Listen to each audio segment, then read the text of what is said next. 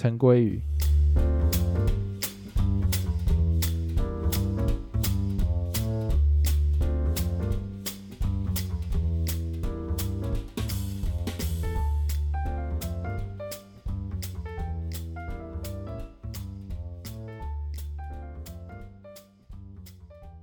Hello，大家好，我是老陈。还有老司机，应我的朋友要求，现在应该也算是我们的听众。他问了我们一题：职场上能跟同事成为好朋友吗？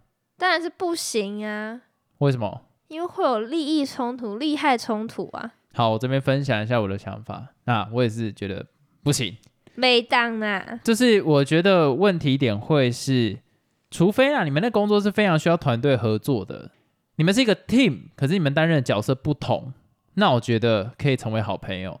但是我觉得大部分啊、老陈在对面摇头，但我觉得大部分的状况，你的同事会是同一个部门的，同一个部门之间比较会有竞争啊。对，而且相对你的角色也会是差不多的，所以我认为会变得有点困难。但是呢，这时候一定很多比较直观的想法会认为说，所以当不成朋友，难道要当敌人吗？No，也不是。你只要做到一件事情，心存善念，嗯，能帮就帮，尽你自己最多的能力，就是你自己一定要先顾好，有多的可以帮别人，那你想帮别人是 OK，然后不求回报，我觉得这样就好。因为真的要当朋友，我觉得其实有点困难，因为当朋友的话，等于是共同承担一些好或坏。那共同承担坏，在职场里面其实不太可能发生，因为每一个人都是来赚钱的。我的心态是这样子讲。我有不同的想法，因为可能我就是比较会留一手，没办法跟别人交这么多心，我会有所保留，嘿，因为我觉得其实人还是会有恶的那一面，所以有时候如果你给太多东西给别人，人家不一定会给你。没有，所以你付出你不能要求回报啊。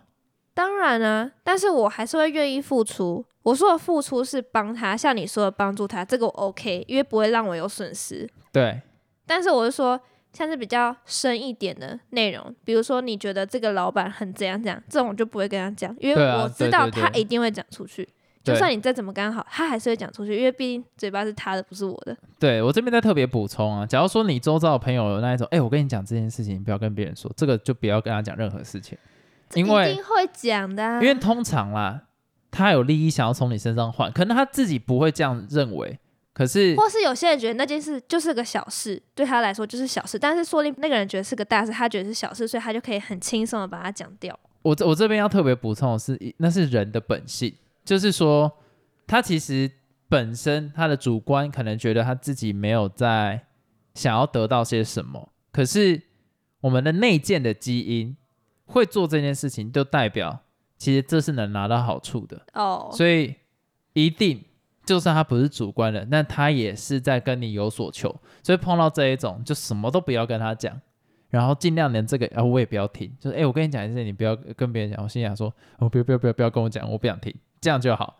哦，对对对，因为这个一定要防范，通常可能就是你的，你有一些利害关系，它自动靠向你这一边了。不管你是主管，或者是你搞不好是表现比较好的同事，所以我觉得该防的还是要防。反正离职后可以成为好朋友嘛，对吧、就这样。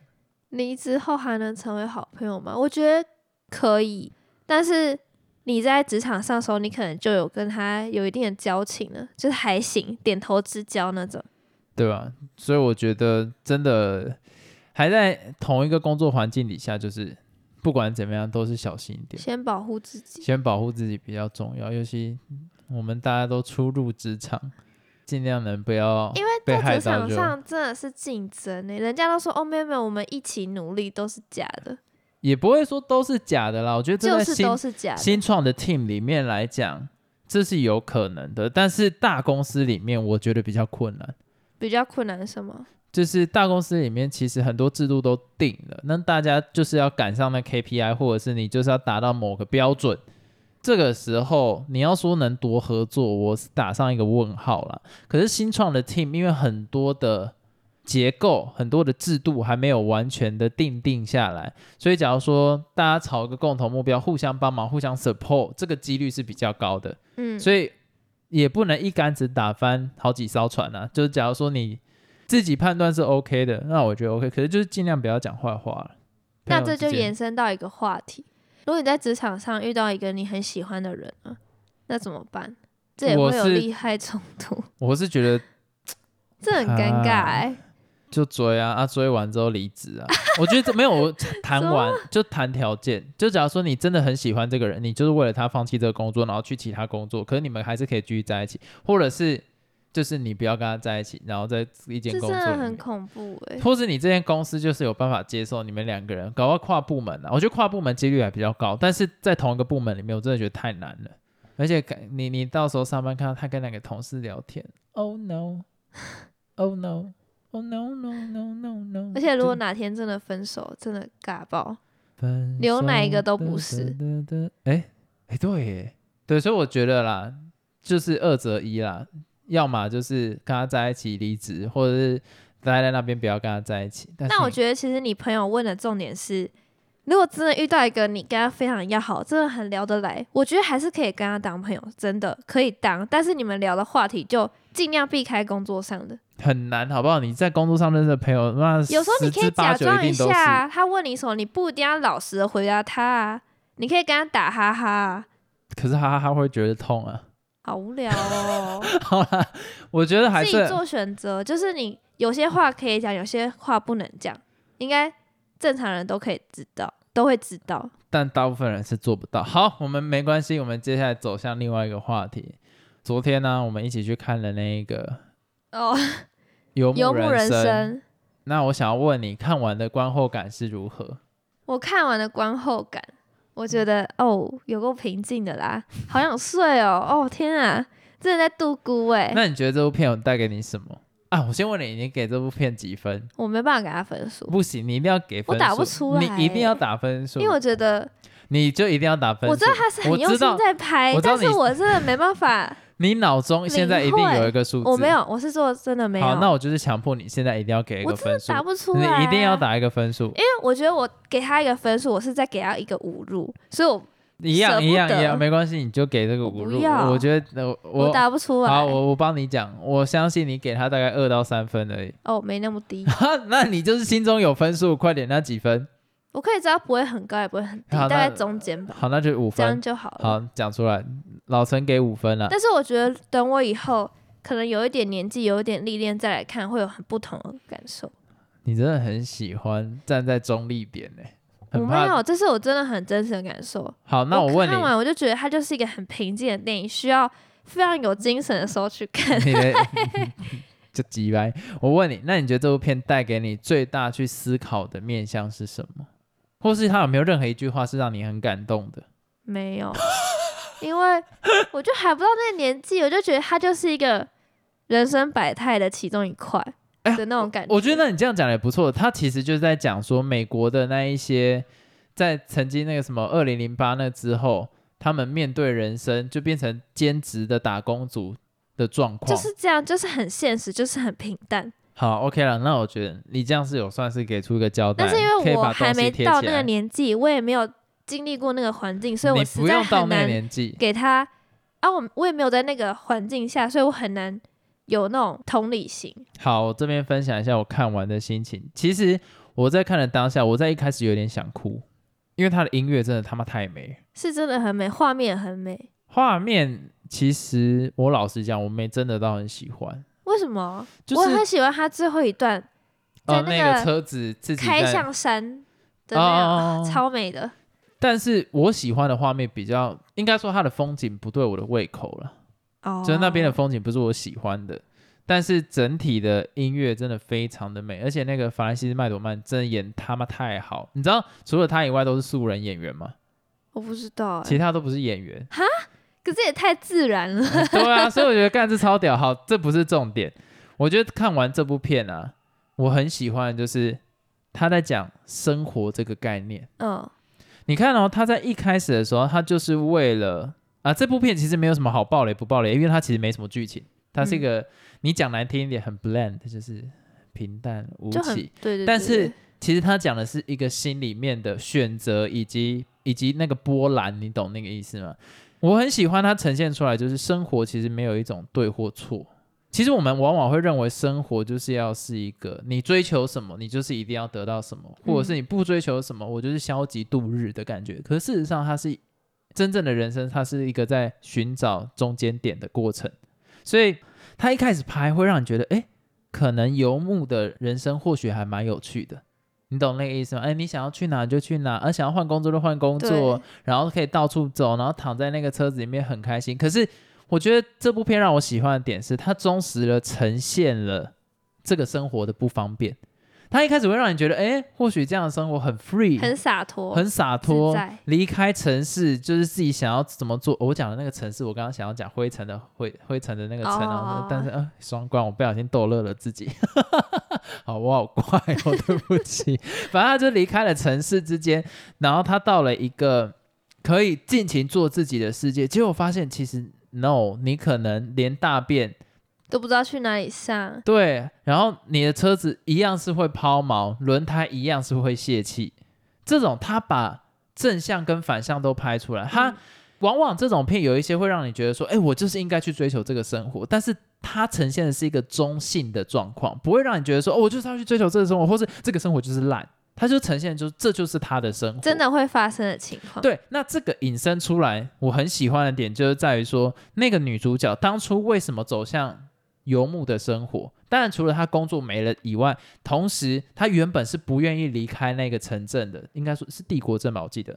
他原本不愿意离开那边，是因为她的老公曾经在那边工作，就在那边过世了嘛，所以她觉得她一离开了，老公就真的离她远去了，就是真的不见了，她只有待在那个地方，她老公还像是活着一样，所以她在最开始的状态不是一就是零，她认为说我一定要。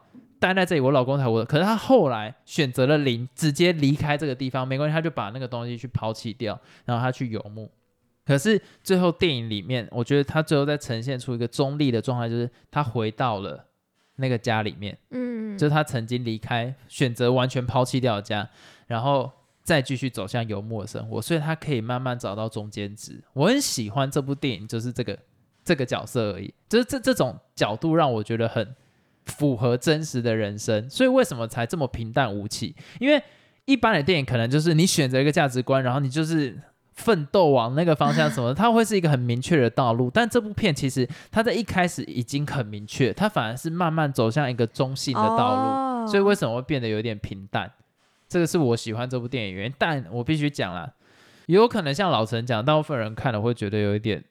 闷，而且其实以我的角度来说，我也不认为这部片，假如是在前年或大前年，他是奥斯卡的竞逐者，我不太认为会是，他应该比较难得到，因为他真的太写实，没什么起伏，没什么戏剧的，对，所以成分，今年真的是片太少，我这样讲一定会被骂，但是我觉得今年真的是片比较少，所以他有机会挤到前面去，但是。以演技来讲，我觉得放到哪个时候，她都是会得最佳女主角的，就这样讲。可是剧情上来讲的话，它会让我觉得有一种类似那一个什么阿拉之加是死还是哪一个东西，我忘掉了。反正我忘我我忘掉他的那个名字了啦。就是有有一个年轻人，然后他去他也是到野外去。Netflix 现在还有这部电影，然后他也会让我有一种什么大象席地而坐，就是那那一种风格的片。可是。要到最佳电影，我其实觉得有点困难。你讲说意外，或者是那一种海边的曼彻斯特，其实风格都有点类似这一种，可是更有剧情一点了。这一部片其实真的有点太像纪录片，嗯，而且禅意。我觉得最让我难以启齿的事情是，我其实看完是没什么感觉，而且我会觉得好像没有什么东西带给我，我没有被震撼到或感动到的地方。我觉得这很正常哎，老实讲，我我有偷偷去，嗯啊，我觉得他会是很两极，就是喜欢这个意境，应该不会有人说喜欢这个的剧情。如果有人说他会喜欢这个剧情，我打上一个问号，我就想说，你真的有看吗？因为其实他没什么剧情 哦。对，但如果他说我喜欢这部片的意境，干，我觉得大部分人看就是喜欢意境跟无感。意境是怎样的意境？就是。Nomad 他们自己他们的整个过程，哦，他很喜欢那种氛围哦，对。然后另外一边是无感，也不会有人说讨厌这部片，是不会就是讨厌，没有人会去讨厌这部片，就是说什么烂片，不知道在演啥小，不会有人，因为他没办法激起你这种情绪，可是他也不会激起你，就是也就是很尴尬、啊。对他不会电影电影演完的时候，一群人站起来说哇 Bravo，也不会有这种情绪，所以他不会是这两个，要么就是哦我好喜欢这部片的氛围，可是我不知道怎么讲，我就是蛮喜欢这部片的氛围。讲不出来，而且看完这没有任何一个情绪，没有喜，没有怒，也没有哀，也没有乐，对，他呈现就就很怪的感觉。没有，因为他其实最喜、最怒、最爱、最乐都在前面就已经差不多，甚至他没演出来。嗯，你看，他说他离开那个城镇，其实他最有情感戏的，一定是她不得不离开她老公的那个家，就是她跟她老公的家那一段，一定是她最撕心裂肺的时候。可是电影直接切的就是那一段就没有演出来了，对啊，就很怪、还有啊。直接在一个游牧的过程中，然后你慢慢了解到他的故事啊，没了，就这样。所以我觉得啦，我有去其实翻一下其他人的影评，大部分写不出来个什么小。真的、啊，然后说哦，这部片好喜欢啊！从他之前的电影我就很喜欢了，这部片还是一样有那样子的氛围，我好喜欢。啊、我能理解为什么他要写出来会是像这个样子。那我自己的心得是我我看完想了很久，我觉得为什么我会喜欢，但是我给这部片八分了，就八分其实已经算很高了，可是它不会是十分之作，就是它会让我去思考人生，可是它不会让我当下就有办法很投入在里面。哦对对对对对，没什么反应。对啊啊！我这边特别补充啦，我有看到人，很多人说有禅意的感觉，有哲学概念，就是他，你看他一年四季又再回到那个亚马逊那一边去工作。我补充这一块而已啊，我这边特别想什么意思是禅意？就是有一种轮回的概念。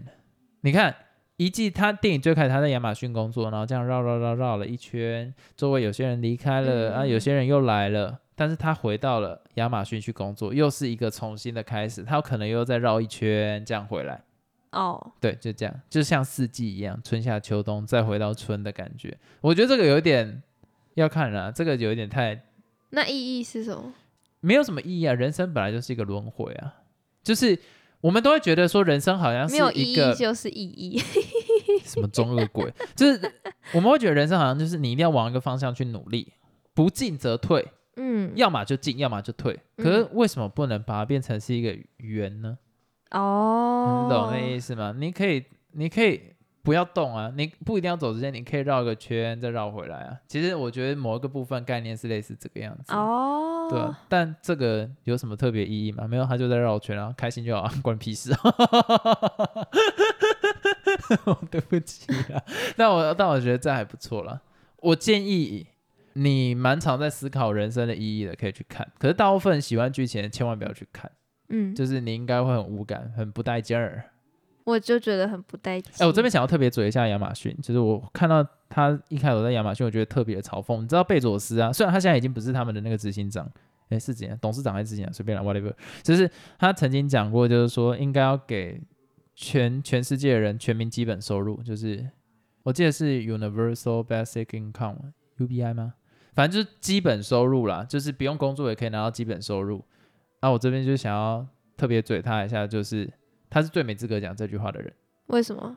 因为她超级压榨劳工，但她的压榨劳工跟台湾的压榨劳工的状态不一样。台湾的压榨劳工是榨到肝都黑了，可是在美国那边压榨劳工可能就是我们的基本盘而已。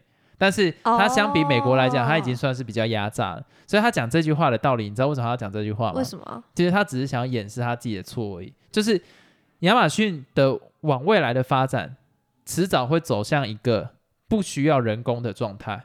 所以这个是应该他们企业端去找说有没有什么新形态的工作可以 for 我们 human beings 这样子，你懂那个意思吗？但是他没有想要承担这个责任，所以他就说政府应该给基本收入。哦因为其实工作机会是被他们去取代掉的，那你应该自己去创造一个新的工作机会给人呢、而不是都推给政府。而不是推给政府啊！他妈的，政府也没有像你那么有钱，你懂那个意思吗？你是全球首富诶，对，就这个概念。我只是忽然想想到这一点，想特别嘴一下。这个就是什么鳄鱼的眼泪，就是他妈的真的该负责任的是你，但是你假以大义说自己啊应该要给大家什么最低基本收入，可是明明工作机会就是被他这样子的人鳄鱼的眼泪是什么意思？鳄鱼的眼泪就是不怀好意了，他哭，哦可是他事实上他是要吃掉你这样子。哦，对对对对对，好，就这样。然后接下来我要讲一个很跳痛的东西，而且有点耻。我 我大便在内裤上，嗯，你知道这要怎么讲？这有点难以启齿。反正就前几天呢、我不是有吃肯德基吗？嗯，我跟你讲，我吃肯德基一定会拉肚子欸，我这样会不会被告？可是我真的吃肯德基每次必拉欸，就你不适合吃肯德基，可能太油了。然后我那一天回家就有吃酵母菌，因为我想说我吃比较多垃圾食物嘛，然后就隔天在搭车往公司的路上，我就一直很想要上厕所，可是我就一直憋，我就一直憋。而且我最不爽的事情，等下我先岔题一下。在发生这件事情的前一天，老陈还问我说：“哎、我问你哦，你有没有大便在裤子上的经验？”我说：“怎么可能？那小时候都没有了，我怎么可能会有这样经验？顶多尿尿在裤子上吧。” 就隔天在上班的途中呢，我就忽然觉得肠胃一阵滚动，嗯，然后我就一直翘脚，然后这样来回翘脚，然后这样一直挪动我的屁屁。好可怜哦。结果呢，OK，快到公司，我们就走下去。通常啊，大家如果快要拉在尿尿在裤子上或者大便在裤子上的时候，都会知道离目的地越近，它出来的速度就会越快。你有这样子的经验吧？有啊，你是尿在裤子上吗？没有，我是没有大在裤子上过，但是我有过那种已经快到家了，但是我已经不行了，就是肚子痛到你走路的姿势都很怪，然后你就要马上赶快冲回家那种心情，我可以懂哎、好我真的有过这种经验，很恐怖。那个心态就会疯狂加速。好，反正那时候我走在前面，我就跟老师讲说，我真的不行，我要赶快先走。然后就走一走的时候，忽然就是转头看着他，然后相信大家都有听过抖音的一首歌，Oh no, Oh no。Oh no no no no no！我那时候一转头，我心中冒出来就是那一首音乐，就是我头一转就是 Oh no，然后我看着他就出来了。我那时候其实不知道你出来，我只是想说，哦，你应该是知道自己快不行，赶快要去公司里面打这样子，对啊，然后干妈超不爽的。重点是它是水拉稀，然后真的喷到内裤上了。对，你知道我那当下本来打算全天就请假了，我真的是不行了。太浮夸了啊！不是，你知道一去厕所就是一小撮在那个上面，哦，真的是崩溃那溃。擦掉就好啦。可是要是你，你会不会想请假？不会，人家小学生拉在裤子上都没有要请假回家。那是有老师帮他冲啊。啊，我你也可以自己冲啊。我要怎么冲？公司厕所哪有水龙头？啊，就洗手台啊。洗手台你要把屁股翘在那边冲哦。诶、你可以用卫生纸拿去沾水这样子擦。反正我后来就在那边洗内裤啊，还是乖乖上班啊。这边我真的是也没什么建议好给大家。好可怜哦。我觉得大出来就是大出来了，与之共存吧。不过你至少也有这种大便在内裤上的不是我，你知道我不爽的点是什么吗？就是你前一天才问我，隔天马上就发生。谁知道呢？而且我以以前对那 首歌没有什么好印象，直到那一刻让我觉得这首歌真的非常的棒。转头的时候，太真的。你你可以发梗图上。对，你知道电影呢、就是我觉得我就是电影里面的那个角色，嗯而且那一刻音乐不是只有在我脑内，是有一个很大的喇叭在这个世界放。Oh no！而且我转头看你的时候，我眼神我可以感觉到我的无助，干真的很不爽哎、重点是我平常还会跟那个警卫打招呼，可是我走进去的时候，那已经不是内八了。那个是有一只脚外八，一只脚内八，超怪的，好超像妖怪走进去，而且我走路是边走边停，就是这样走一走这样换停。不过可以真的理解你的感受啦。好啦我相信大家应该都有这种经验。不知道，我觉得我人生第一次就是在上班的时候这样，我真的是不太开心，这个真的让我觉得很痛苦。好，接下来回到一个话题，我觉得这一定很多 podcast 都聊过了，就是你觉得啊，很多人把名字改成鲑鱼，哦，我知道这个。你觉你你对这个行为的想法是什么？不要送我四个字，关我屁事！不行，你一定要想一个想法。就没什么感觉，因为要改名字是他自己的事，他的自由啊，哎没什么感觉、我觉得你讲的很好，这就是我在想的事情。你知道，当下出现这个新闻的时候，我的心里面冒出了一个，就是说什么无聊这样也要省。可是我的心态，我那时候一出现这个想法，我就觉得自己有点恶心。其实我完全没有想到说什么省什么的，我就觉得哦，那是他的自由，就对，所以我当下一有这个念头，我过了几秒，觉得我自己很恶心。我凭什么站在制高点上，在那边看别人说什么恶心，然后我就自己在陷陷入天人交战。好，然后可是我当下在那个时间点理完我的思绪之后，就开始慢慢看到很多那种。也不能说是老一辈，也有很多年轻人在说什么啊，浪费什么什么什么户政的资源什么之类的。我心里想说，不对呀、这个东西逻辑不对呀、怎样逻辑不对？为什么叫做浪费资源？那我问你，你今天去算命的时候，算命师跟你讲说你这个本来的名字不好，那所以唐立奇在浪费资源哦，唐奇阳在浪哦，费资源哦。知道你的意思了，都一样是改名字，为什么这个人家就会说是浪费资源？对，而且好，我再讲一个难听的，你算命改名字还不一定有效果，可能他改成鲑鱼，他是马上吃得到鲑鱼呢，哦，对啊，那你这样子去比起来，谁比较浪费资源？而且重点是一个国家给你的权益，你本来就有权利去行使你该有的权利，你懂我意思吗？为什么这样叫做浪费资源？我就觉得这个很滑坡，你 就这样就叫浪费资源？你他妈，那你平常更多浪费资源？我跟你讲，办良民证才浪费资源呢。我觉得这种东西没有什么好讲，这就是政府给你的权利，你本来就可以去执行。当然啊，你知道原本台湾名字只能改一次，我不知道哎、是后来好像有一个人，他叫做他爸妈给他取名叫黄指甲吧。嗯，就是不是那个指甲？我记得啦，这可能有跟我印象有出入，但就是类似叫做黄指甲，所以他就是告上法院，就是说这样子他没有办法在社会上继续生他。不能再改一次吗？他好像只能改一次，然后他爸妈好像有帮他改哦，已经过一次。改过，所以他没办法再继续改了。对对对对对，所以他觉得这就是违反到他的权益，哦，所以也从那个时候开始，整个台湾才开始可以改三次名字这样子。所以我觉得啦，某部分也让世界看到台湾了，这倒是一件蛮好笑的事情。只不过，如果你周遭有朋友去改，你你会跟他讲什么？我会觉得哦，好酷哦，这样啊，没什么感觉。我有看到一个，他是改完名之后，然后他好像有做公益还是什么之类的，我还蛮欣赏做什。么公益？你说带那些比较没有资源的人去吃吗？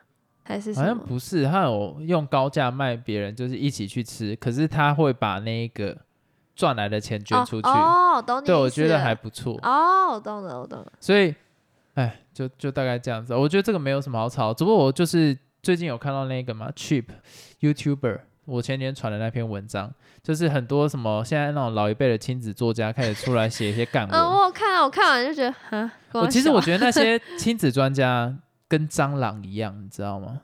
我这样讲话很重，可是我觉得他们的行为跟蟑螂一样讲，出来，大家知道为什么你会这样形容。就是往往啊，他们是像蟑螂一样躲在角落，平常都不会出现任何声音。可是今天当可能年轻一辈的一两个个别行为一出现，他们就是看到像剩下的食物一样冲出来，赶快写一篇文章来谴责年轻人。他们很爱做这样，偏概全。对，以偏概全。你他妈改的也就是那几百人而已。说现在全台湾年轻人就是短视近利，我都没有讲那些干你娘去 Costco 里面，Costco 就是去 Costco 里面去装他妈洋葱末的那一种，多恶心！那个是年轻人吗？不是嘛？然后或者是拿一公升的桶子去那边装饮料的这种，或者去抢卫生纸的。啊，我会说全部老人都下贱老人吗？不会嘛，他妈的！我看到这种文章就一肚子气。那、这种风气从谁开始的？有一名红姓作家啦，最早开始很爱讲什么左右脑的那个，你应该有以前有看过这种文章吧？没有、说欸，左脑性格的人就是怎样，右脑性格然后 bullshit，好就这样。大家这样有在看这种文章就会知道是谁。我觉得我跟你讲，我觉得台湾最严重的状况就是什么？通常写亲子文章的，自己在经营亲子关系都没有好到哪里去。然后两性专家呢，通常都会离婚或分手。我觉得这种就是恶心，嗯，对吧、所以，哎，我们我们频道，嗯我又没有针对感情，我们什么哦都聊啊，对、啊，所以我们也不是什么什么专家我们不会把自己说是专现在家。现在赶快立 flag，对我们也不会说是什么专家，我们只是分享我们的人生哦，我没有啊。如果你有什么感情问题，也是可以问啦，但是我只是分享我的观点哈。你这句话讲的好鸡掰，没有，你知道张兆志吗？我知道了。我就我我每次我想到什么感情，我觉得他回的最 real。之前有人说什么什么为什么我的什么男朋友都不会理我什么之类，还是他喜欢的人怎么都不理我什么，然后他就去找那个张兆志，然后就问他，然后就张兆志就可能在忙其他事情没有回吧，然后他就回说你们男人都一样。嗯那个那个女生就这样回，然后张兆志就回他说：“难怪没有人理你。”干，我觉得这种很赞。我觉得如果真的是感情问题啦，我的回复方式应该比较偏类似这个样子。一律都建议分手，不会，哎、我我我其实不太认同这句话。开玩笑的啦，我你当真哦？好啦，最后啊，我想要特别讲一下，就是我觉得世代之间的对立一定会有，但是千万不要看到影子就开枪。